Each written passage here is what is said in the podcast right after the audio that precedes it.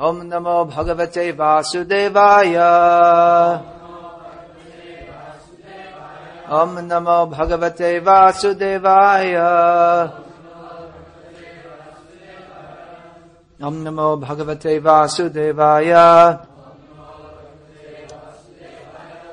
Srimad Bhagavad Gita as it is, translation and commentary by His Divine Grace Srila A.C. Bhaktivedanta Swami Prabhupada, founder of Acharya Chapter 10, text 14. Yam mang varasi keshava nahite bhagavan vyakting vidur. O Krishna, I totally accept as truth all that you have told me. Neither the demigods nor the demons, O Lord, can understand your personality.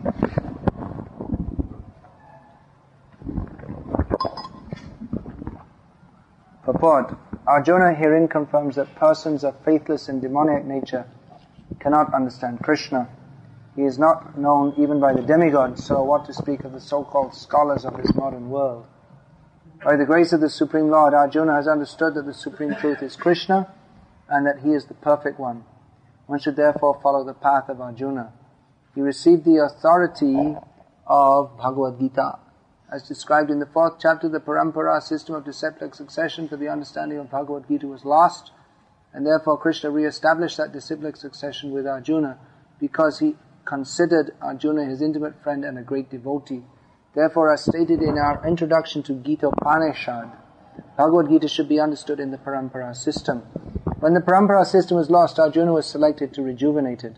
The acceptance by Arjuna of all that Krishna says should be emulated, then we can understand the essence of Bhagavad Gita, and then only we can understand that Krishna is the Supreme Personality of God.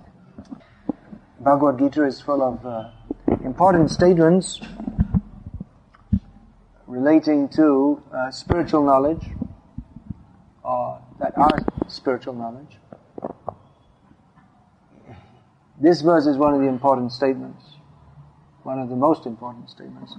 Although it's not actually spoken by Krishna, Bhagavad Gita means that which is spoken by Krishna, Bhagavan, Sri Bhagavan Uvacha. Prabhupada points out at the first occurrence of the term Sri Bhagavan Uvacha, Prabhupada points out the significance of Sri Bhagavan Uvacha. This is, this is not anyone speaking, this is Bhagavan, the Supreme Lord, who is actually Bhagavan by his qualities, not just that he's Bhagavan by vote or by declaration, but is actually Bhagavan as is described by Arjuna in the verses previous to this. So therefore Bhagavad Gita has importance because it's spoken by Bhagavan.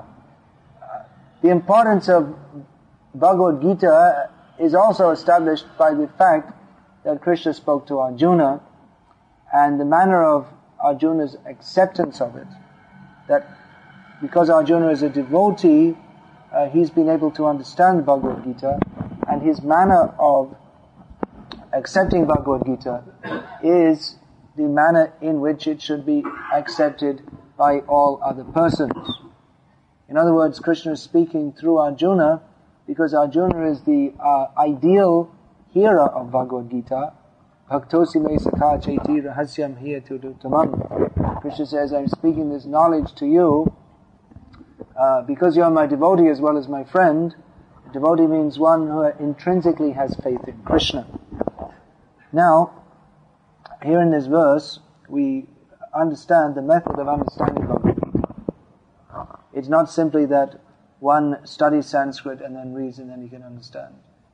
Uh, there are many, many persons who are very expert in Sanskrit and who know all the verses of Gita, but who don't understand even one single aksharam of what is in there. They don't understand anything, nothing.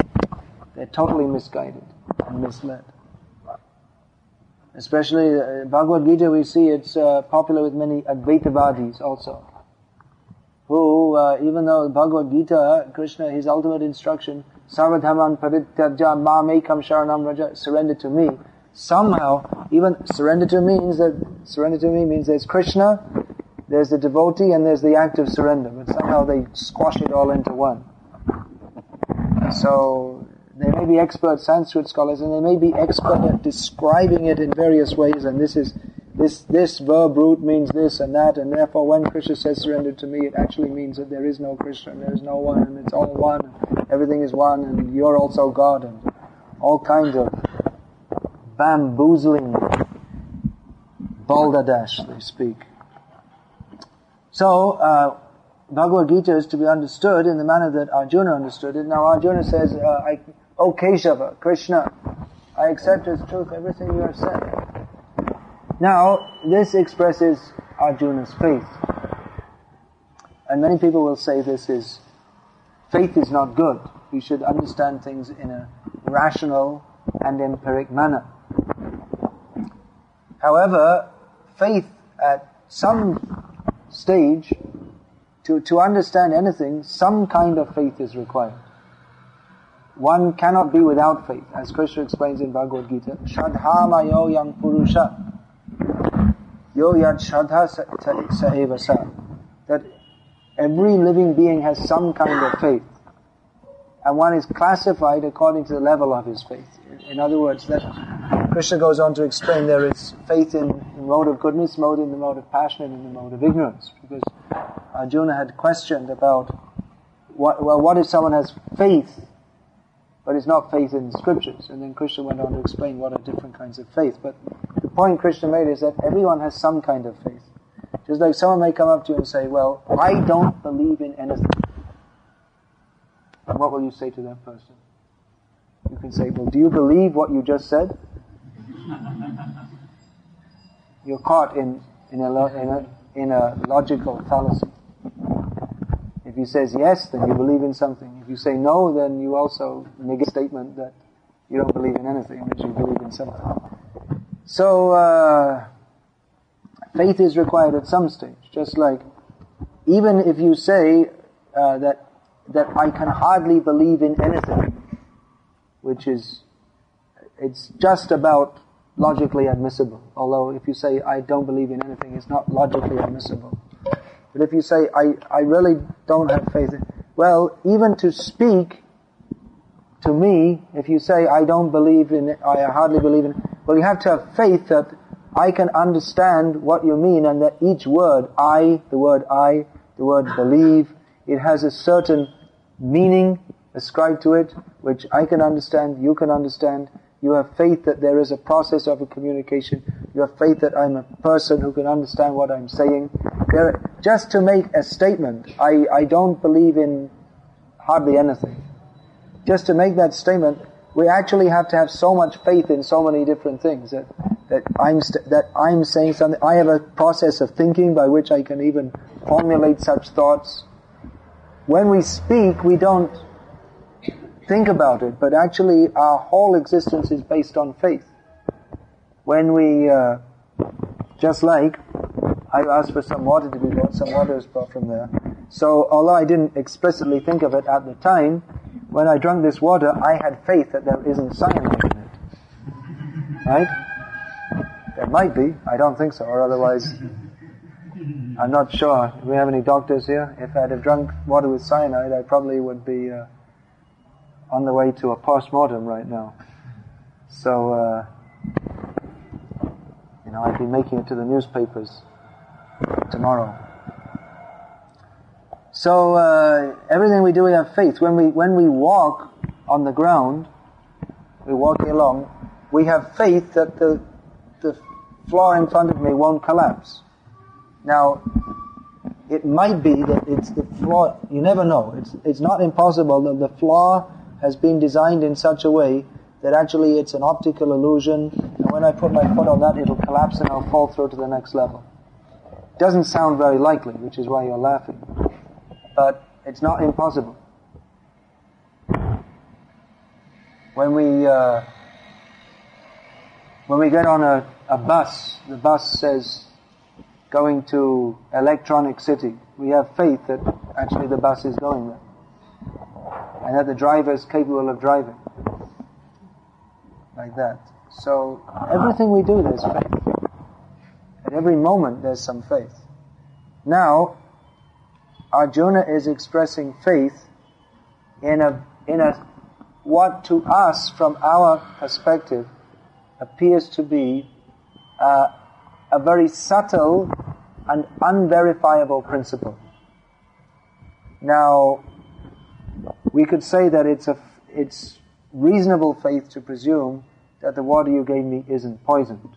Not directly anyway. I mean, from, if it's tap water, it's poisoned by the corporation, but that's supposed to be an acceptable level of chlorine and all this. It, it poisons you, but not as badly as the other stuff which is in the water previously. So uh, we could say that it's a reasonable faith that by drinking this I won't suffer from cyanide poisoning. And we could say that it's a reasonable faith that by walking along uh, I won't, the ground won't collapse underneath me. Because they, it's not verified, it's not empirically 100% verifiable, uh, but we can accept it by the law of averages, that mostly when people drink tap water or whatever, filtered water, that it doesn't directly poison you. So that's considered a reasonable case. Now, if we say that uh, Krishna is the Supreme Personality of Godhead and the support of, of all existence, as, as Arjuna has just stated to Krishna before this, Param Brahma Param Dhamma Pavitam Paramang Bhavan Purusham Shashvatam Vibhum Adi Devamajam Vibhum. You are the Supreme Absolute Truth, the Supreme repose or abode as Prabhupada translates it, the, the Supreme Divine Person, uh, the Supreme Pure Person. You are the Supreme uh, Eternal Person, Purusham Shashvatam Divyam Adi, you are the origin of all the demigods, unborn and the greatest personality. So, I could say, well, say, well it's, it's reasonable to accept that this is, uh, there's water in here. Although even that, you see, I mean, some people have the philosophy that, just like the, uh, actually the Advaitavad, their philosophy is everything's an illusion. There isn't water in this, there, this doesn't exist, you don't exist, I don't and of course, there are different strains of Advaitavad. They have different, they have different outlooks on everything being, on everything being nothing.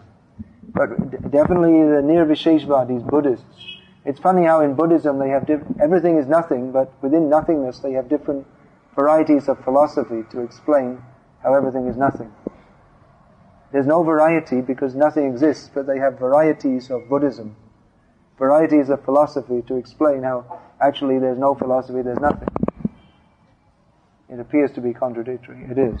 Anyway, according to Nirvisheshvad, um, I don't feel, if I think I feel thirsty, it's not even, according to Advaitavad, that is an illusion. According to Buddhism or Nirvisheshvad, it's not even an illusion, because an illusion has some kind of existence. But it's, it's just nothing. It's, it's, you can't even say it's an illusion, although they do so because they have to express it. Otherwise they don't have any philosophy. Anyway, uh, you see, I, there's no proof that actually I feel thirsty. Maybe I'm just dreaming. Maybe I'll wake up and find that actually I'm a, I'm a spider on the wall.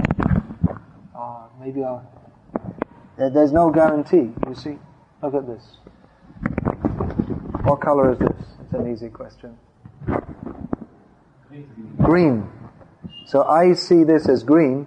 You also see it as green. But how do you know what you see as green, I see as green? Maybe you see something complete, maybe you see some kind of color which I don't experience at all. We don't know. So what to do about that?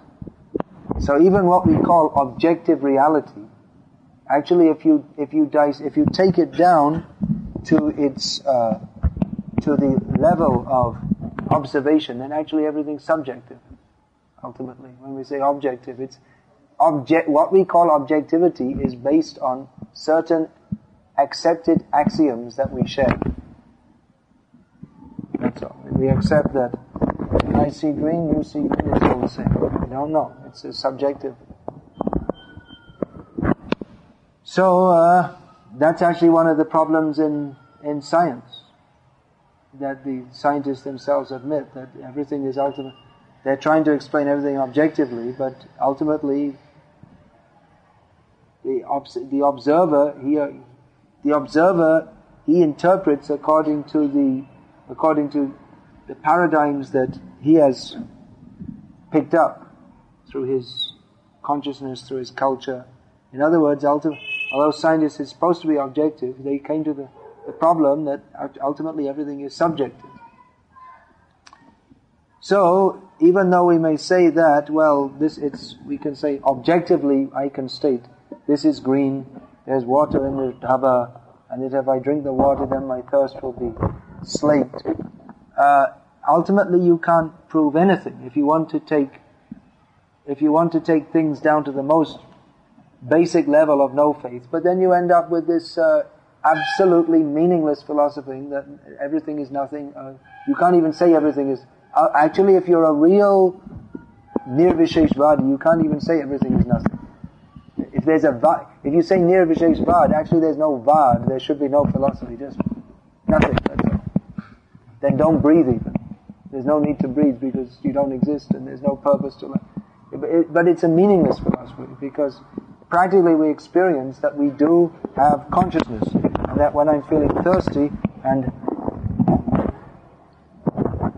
I drink water, I experience relief, as, as happens, I've experienced hundreds of times in my life. So, uh, practically speaking, we feel emotions, sensual perception, seeing, touching, smelling, tasting, hearing, feeling. So, you know, you may have the philosophy that, well, everything is nothing. But I tell you, even the biggest Advaitavadi or everything is one, when they're hungry, they eat. They don't say, well, it's all, you know, whether I eat or I don't eat, it's all one. And when they eat, they eat rice and sambar. They don't pick up some stool off the ground and eat that. If it's all one, uh, then, you, then you eat stool. Why not? Stool and rice, it's what's the difference? You know, it's all one, right? Stool is only rice one day later, that's all. It's just, it's just chemically processed, biologically processed, that's all. So, uh, in other words, you can say that, well, you know, you can't believe anything and everything's just, uh, everything is nothing and nothing is real, but practically, it doesn't, this doesn't tally with experienced reality. It doesn't it doesn't tally with the reality that we have emotions, feelings. Now, one thing is that in the Mayavad philosophy, they say that all our emotions and feelings lead to suffering. Therefore, it's all illusion. Therefore, we have to we have to say that ultimately everything is one, and uh, which is probably the same as saying everything is nothing. There's there's no nirvishesh. There's no vaishishta. There's no these characteristics. This is green which is distinguished from this, which is orange. So, uh, according to Nirvishesh philosophy, the, the distinction between green and orange is simply an illusion. Nothing exists. So because, because they think that everything is, so much suffering that they just want to say, no, no, just nothing exists. Hearing is painful. See, Seeing is painful, touching is painful, smelling is painful. They have recognized that material existence is painful, therefore just stop it. Nothing. Nothing. Everything is nothing. Everything is nothing. Or everything is one. There's, there's not much difference between Mayavad and, and Buddhist so-called philosophy. Everything is one or everything is nothing. It more or less comes to the same thing. Because in the oneness they say it's, uh, it's undistinguished Brahma. That means no roop, ras, gandha, sparsha, or shabda. They're, they're these, they don't exist.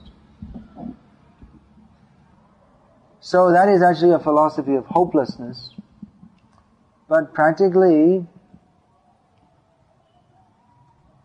we find everyone is trying for happiness. So the Mayavadis or, or the Nirvisheshvadis, the Buddhists or the impersonalists. Buddhist Nirvisheshvadi also means Jains. They have practically the same philosophy.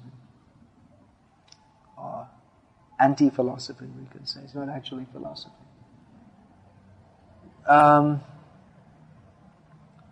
so they say that this happiness, the quest for happiness is simply an illusion.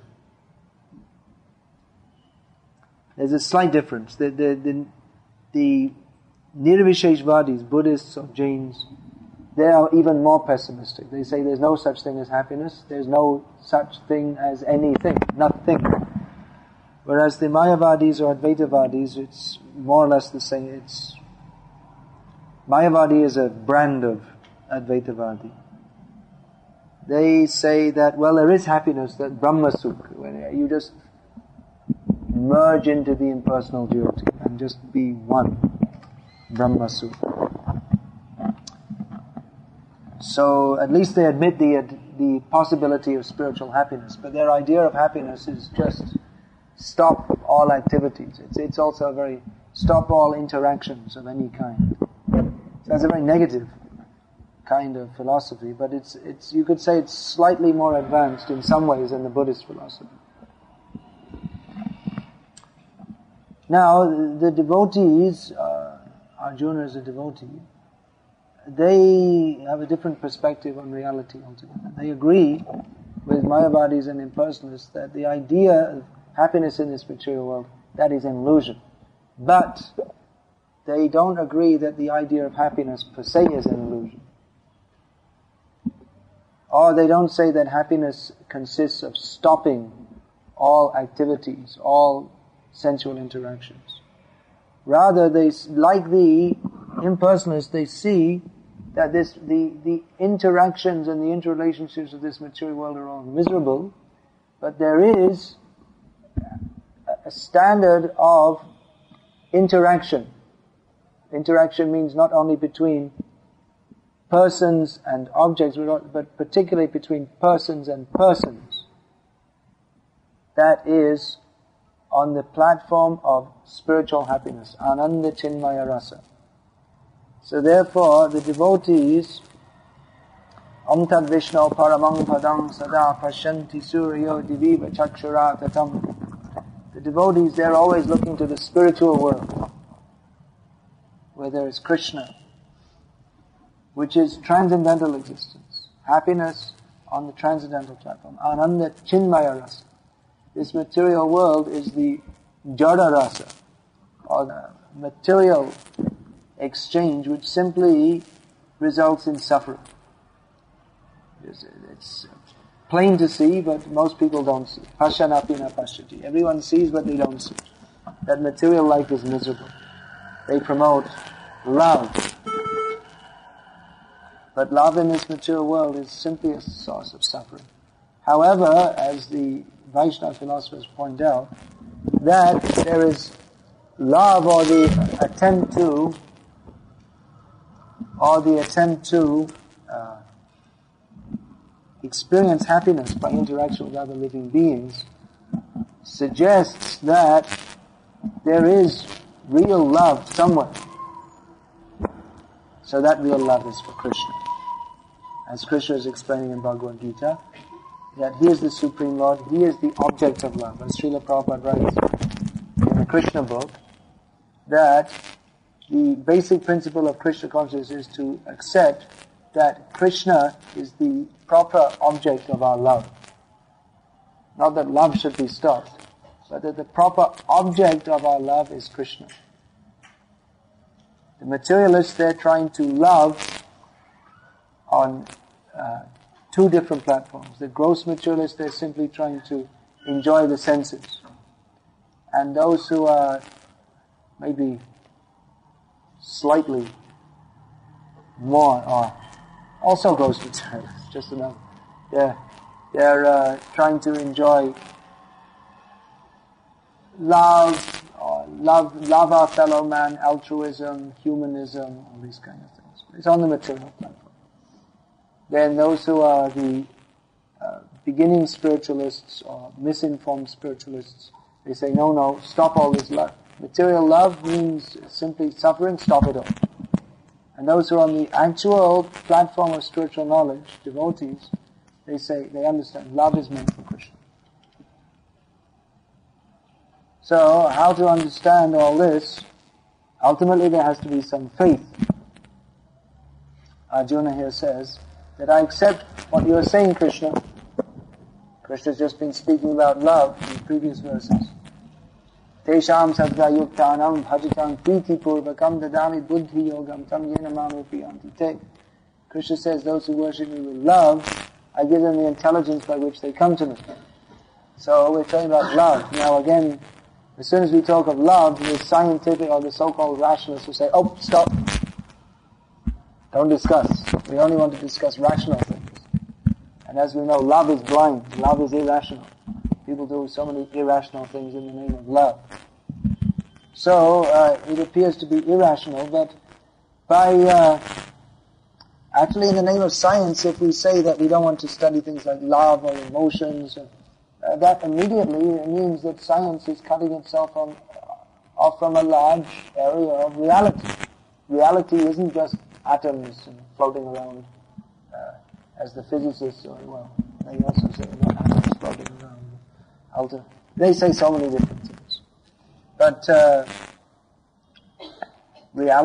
in observable reality, there there is uh, there are emotions and feelings so, uh, of course, they've tried to study this through psychology and sociology and so many things, although hardcore scientists don't consider these to be actually science, because why is that? It's very difficult to verify. Of course, as I said, even in even in uh, what they call standard science, physics, chemistry, biology, and all their sub branches, even within that, to verify anything, you have to accept, you have to accept certain axioms. And there are many things, there are many things which are accepted just uh, on faith, actually, even in science. For instance, uh, who's ever seen a subatomic particle? Has anyone ever seen one? Has any scientist ever seen one? No one's ever seen. Who's ever seen a black hole in space? They accept it. I don't accept it. They, they all accept it. So they accept it. Most of modern so-called scientists accept evolutionary theory. It's accepted and they, they build up whole, they teach subjects in the university, anthropology, sociology, all based on this theory. So they accept so many axioms actually on blind faith. Ultimately, uh, this evolutionary theory, it's, it's actually blind because there's no, there's nothing even approaching proof of it. So they accept so many axioms. Uh, so in here we see Arjuna saying, I accept what you say. Um, but he is accepting on what basis? Why does Arjuna believe what Krishna says? Is it simply dogmatic or blind kind of faith? If it was, if it was simply dogmatic or blind, then why should it be couched within all this philosophy? You see here, Krishna speaking so much philosophy. Arjuna is asking very philosophical questions. Prior to this, Arjuna is asking, Kim Tad Brahma Kim Karma Purushottama. He asks very philosophical platforms. What, what is the absolute truth? King What is the nature of spiritual existence? What is karma? Adiyagyo Chakin Prokta. What is the, who is the Lord of sacrifice? How does he live within the, I mean these are very philosophical questions. And Krishna explains in a very philosophical way. This is all coming in the eighth chapter, before the tenth chapter. So is it that Arjuna all of a sudden has become a driveling, slobbering sentimentalist? I just accept everything. Okay, alright, I just accept everything. Is he frustrated with Krishna? That, you know, you know, what's the use of speaking to this person? Okay, alright. Everything you say is okay. Sometimes you say to someone like that, isn't it? If someone, you know, they're just completely unreasonable and stupid, then you say, okay, okay, whatever you say just because they, you know, they're just such stupid people. It's, it's, it's, as the saying goes, it's better not to argue with a fool because other people may not know the difference. You, know, you might be taken as a fool also. Or as it's also said that uh, it's better to have an intelligent enemy than a foolish friend. So is, is Arjuna frustrated with Krishna that, you know, yeah, you know, I thought you were my guru, but no, it's not like that at all. Rather, or is it that Arjuna is just blindly and dogmatically accepting Krishna? Doesn't seem so, because Arjuna is asking very philosophical questions, and up to now it's been very philosophical exchange, and even beyond this, you see, this is only the tenth chapter of Krishna, of Bhagavad Gita, but it continues with a very deep philosophical analysis. So that, that Arjuna says to Krishna, I accept everything that you say. It doesn't appear Arjuna suddenly had a, a breakdown into, you know, he just lost his philosophical sense and just all of a sudden, for, for two lines of Bhagavad Gita, he had some breakdown into foolish sentimentalism. That would be inconsistent. And even if he had done, you see, when when he when he displayed foolish sentimentalism, then immediately Krishna chastised him at the, at the beginning of Bhagavad Gita. Anarya Dushtamasvargam, Akirti Karma. Why are you talking like this? Anarya, foolish rascal. What is that? Sankhya, Sankhya Yoga Pitag Bala Pravadanti Apastita. Pravadanti Apastita. Krishna he, he dresses Bala. You're just talking like a foolish child. Intelligent people don't speak like this. Nanu Shochandi Pandita. You're, you're talking as if you know something, but intelligent people don't speak like this.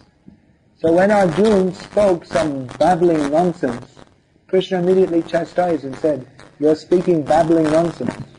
Don't speak like that. So is it that Arjun has broken down and become a, a babbling nonsense Balnawala?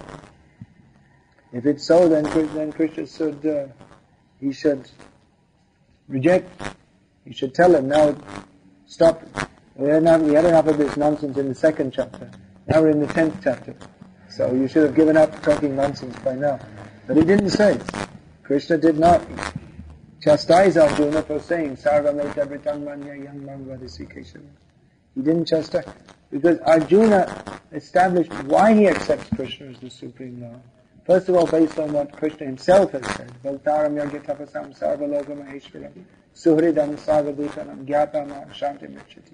And just before Aham Pravartate. Matassa Matah Prataramnanyat Kinchid Astita Krishna himself has explained philosophically how he is the Supreme Personality of Godhead. And Arjuna has summarized this, Param Brahma Param Dhamma Pavitam Param Then, Ahustama Shah Sarve Devashina Avastita Asito Devilo Vyasa Swang Charga I accept all that you say. Why? Because I accept you as the Supreme Lord because all the great rishis, they also accept. On that basis, philosophical basis, what all the great authorities say. So Arjuna is giving uh, in synopsis, he's giving reasons why he accepts Krishna as the Supreme Personality of Godhead, not blindly. He accepts it on the authority of great persons, he accepts on the philosophy of uh, which Krishna is speaking, which is actually the Upanishadic philosophy. Here in the purport of this verse which we read today, Prabhupada has explained, uh, he's referred to the Gita as Gita Upanishad. So Upanishad means the that part of the Vedas, Veda means knowledge, that part of the Veda which is particularly concerned with spiritual knowledge. So we find throughout the Bhagavad Gita, Krishna, what he's speaking, it, parallels sections from the Upanishads. Najayate mriyate bhagada chinnayam bhutva bhavita It's about the soul. The soul is never born, the soul is never dies, the soul never comes into existence. This is exactly from the Upanishads. So Krishna speaking the Upanishadic knowledge and bringing the uh, the knowledge of the Upanishads, he distills it all. Sarva Upanishado Gavo Dogda Gopalanandanaha Vatsatata Sudhir Bhokta Dugdam Gita Mahat. This, uh, the essence of the Upanishads is in the Bhagavad Gita, which is like a, compared to a cow. Bhagavad Gita is compared to a cow which is the embodiment of all the Upanishadic knowledge. And the uh, milking, taking the milk out of this, is Krishna. Taking out of all the Upanishads, he's taking the milk. This is the Bhagavad Gita. Then the calf, who, who to get the milk to come, you have to bring the calf. So Arjuna is like a calf, and the sudhir, those who are very uh, self-control, they are the enjoyers of it. Means Arjuna, the calf takes first, and then after others take the milk. So those who are very self-controlled, they can understand the subject matter of Bhagavad Gita. And what is that subject matter? Dugdam Gitamritama. The, the, the milk is the message of Bhagavad Gita. So it's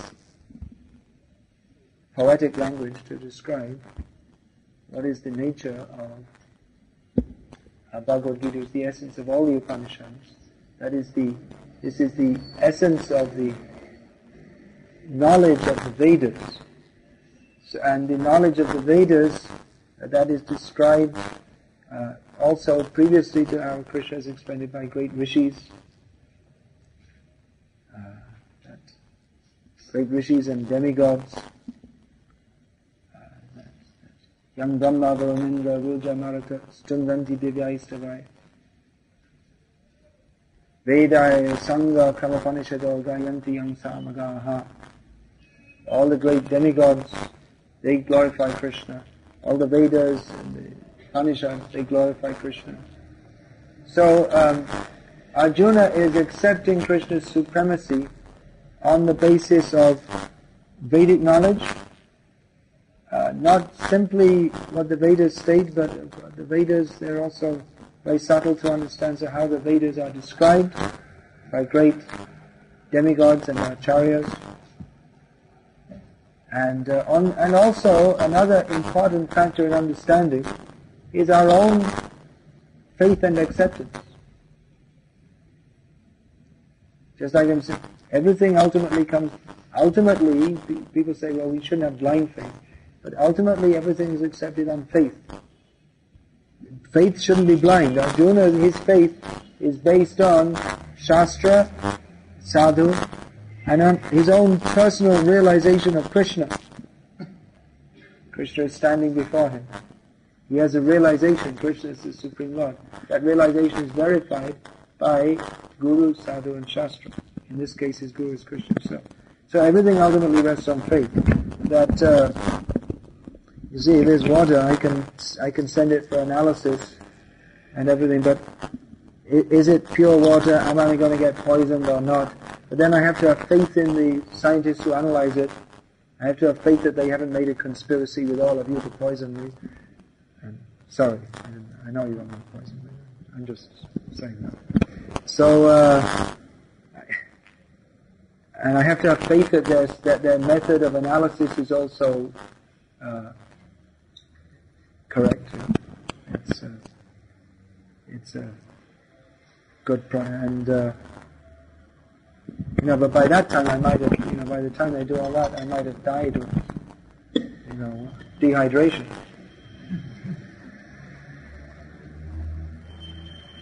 So, and if every step I make, I have to, uh, you know, bring a soil analyst and an engineer and see if it's hard enough, and then I have to have a doctor to analyze my legs to see if my muscles are still at every step in working order. It's impractical. We have, we have to have faith. So, if we are to go to higher levels of consciousness, then we're going to have, just like we, we have faith, I have faith that when you give me this water, it's done in, in with good intention, and that if I take it, it'll be okay. So if we are to go to levels of higher consciousness beyond eating, sleeping, mating, defending, watching television, reading the newspaper, working like an ass, and dying, and that's our whole life, then we have to have faith that there are, there is a method to attain that higher level of consciousness, and there are people who can help us. We have to have some faith. Some faith is required. First of all, you have to have faith that there is a level of higher consciousness. If we think, if we think that the whole world is just The whole of reality is I got born, I work hard, I party hard, and I die, I fall down on the ground hard, flat, bang, and uh, that's it, finished. So if that's our faith, then that'll be our whole life, and we live like an animal, die like an animal, and take birth as an animal. We may not believe that, but others may not believe it, but we believe it on good authority. So if we are to accept uh, that there is a platform beyond this eat, sleep, drink, be so-called merry, and be so-called enjoy and simply die, then we have to have faith in a higher principle. Uh, that shouldn't be blind faith, otherwise you see people run up to Sai Baba and they feel they have some experience. I saw Baba. They have some experience, but it's based, they may be having some experience. I saw the ashes coming out of the picture. To them, that verifies that he's God even though they don't have a clear idea of what it means to be God. But that is blind faith because it's not based on the criteria for what it means to be God. There are certain criteria. People think, well, God means whatever you want it to mean, but that's that's ridiculous. What, just like every, every word has some some particular phenomenon phenomenon related with it. Like if I say this is a watch, you could say, well, that's your opinion. I think it's an apple. So you can say like that, that's ridiculous. Everything is defined. Even, it's not that God is so vague that you can just define it according to your own way of thinking. God is a particular principle who, although he is unlimited, he's also definable. Even to say unlimited is to give some kind of definition that distinguishes from limited. So people say God is, even if you say, some people say God is indefinable. By saying God is indefinable, immediately you're putting some kind of definition. So Krishna consciousness, although this lecture may appear to be like going round and round in funny kind of, like a maze or something, but actually the, I'm just making the point to that when Arjuna says, I believe everything that you say, it's not based on blind faith but it's it's based on um, a faith that has very good premises, and which is ultimately verifiable to our experience. If we follow the process of bhakti yoga, then we can also experience the presence of Krishna in our lives. And there are many persons who have done that. Vita Raga Krodha Anmayama Mukashitaha Many, many persons in the past, Krishna said, becoming free from uh, anger, attachment, and fear, became purified by cultivating knowledge of me and austerity, and in this way they came to me.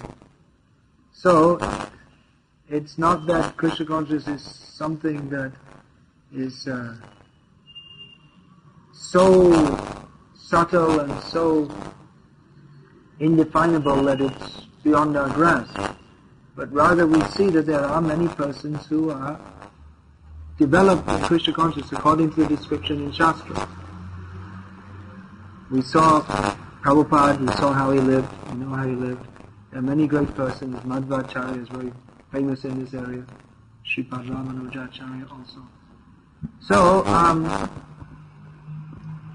the gross materialists or the persons without faith in God, such as Advaitavadis, they would say that Madhvacharya, Ramanujacharya, Prabhupada, all these great acharyas, what they spoke and what, what they appeared to be experiencing, tremendous devotion to God, which gave him so much motivation and power, that was all simply illusion.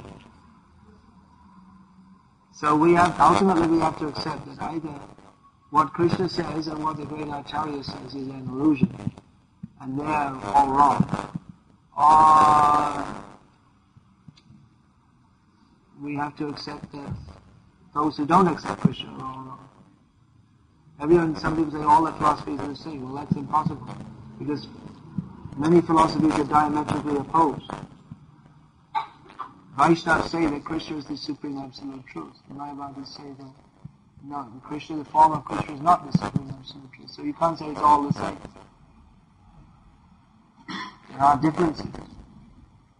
So if you say, well, I don't accept any philosophy, then you accept the philosophy that you don't accept any philosophy. You accept what you yourself think. So, how much can we know by ourselves? Better to follow those who appear to be on a platform of higher consciousness if we want to go to ourselves to a platform of higher consciousness. In everything we have to follow. We, if you want to get trained even how to pass stool, you have to, at a young age you get trained how to wipe your backside after passing stool and what to speak of you, you want to get trained as an engineer or a doctor. You have to accept some authority. If you're taking, now we're going to study how to do surgery, and how to uh, do a hernia operation. So the surgeon comes and says, you say, yeah, no, why should I follow you? I'll do it my own way. And then you won't be allowed to practice as a doctor. You have to accept an authority. You can't do it your own way. There's a particular way to do it. You have to do it that way. If you think, well, you know, I'll just get a hammer and smash on the groin, and that will uh, that will that will cure the hernia. It's not going to cure the hernia. There's a, you have to, such a delicate thing. You have to cut in exactly the right way, do the right way. So uh, the point I'm making here is that Arjuna, he says, I accept everything that you say. He's not blind. He's very reasonable. That's all. That's just the one point I wanted to make in note. Hare Krishna. Is there any questions?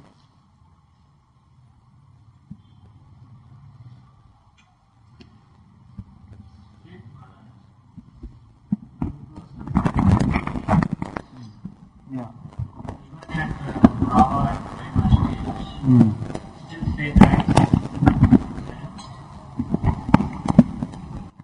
faith at the stage of realization? Um, yes, but faith has become... You see, all these stages, they're included within Bhavan So, at the stage of faith, one has faith in the in the attainment of Bhavan Prem. One has faith in that there is Krishna and I have my relationship with him. So, at the stage of Bhavan Prem, the faith becomes so natural and is not based on this kind of discussion. Just like I was giving that example of drinking water, that we don't, you could take it to a, a water, a chemical analysis, but have this simple thing. We don't even think, do I have faith with the waters? It's just, it's, for us it's a common everyday thing to drink some water. It's, in other words, faith is there, but it's, in, it's so much internalized that uh, it's, we don't even recognize it. So in the same way, for pure devotees of Krishna, their experience of Krishna is so direct and intense that for them there's no real question of, of do I have to philosophically analyze and have faith. It's, their faith is based on direct experience. So faith is present but not in the same way.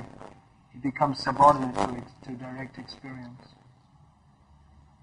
There's no need for for philosophical sense of faith for one who's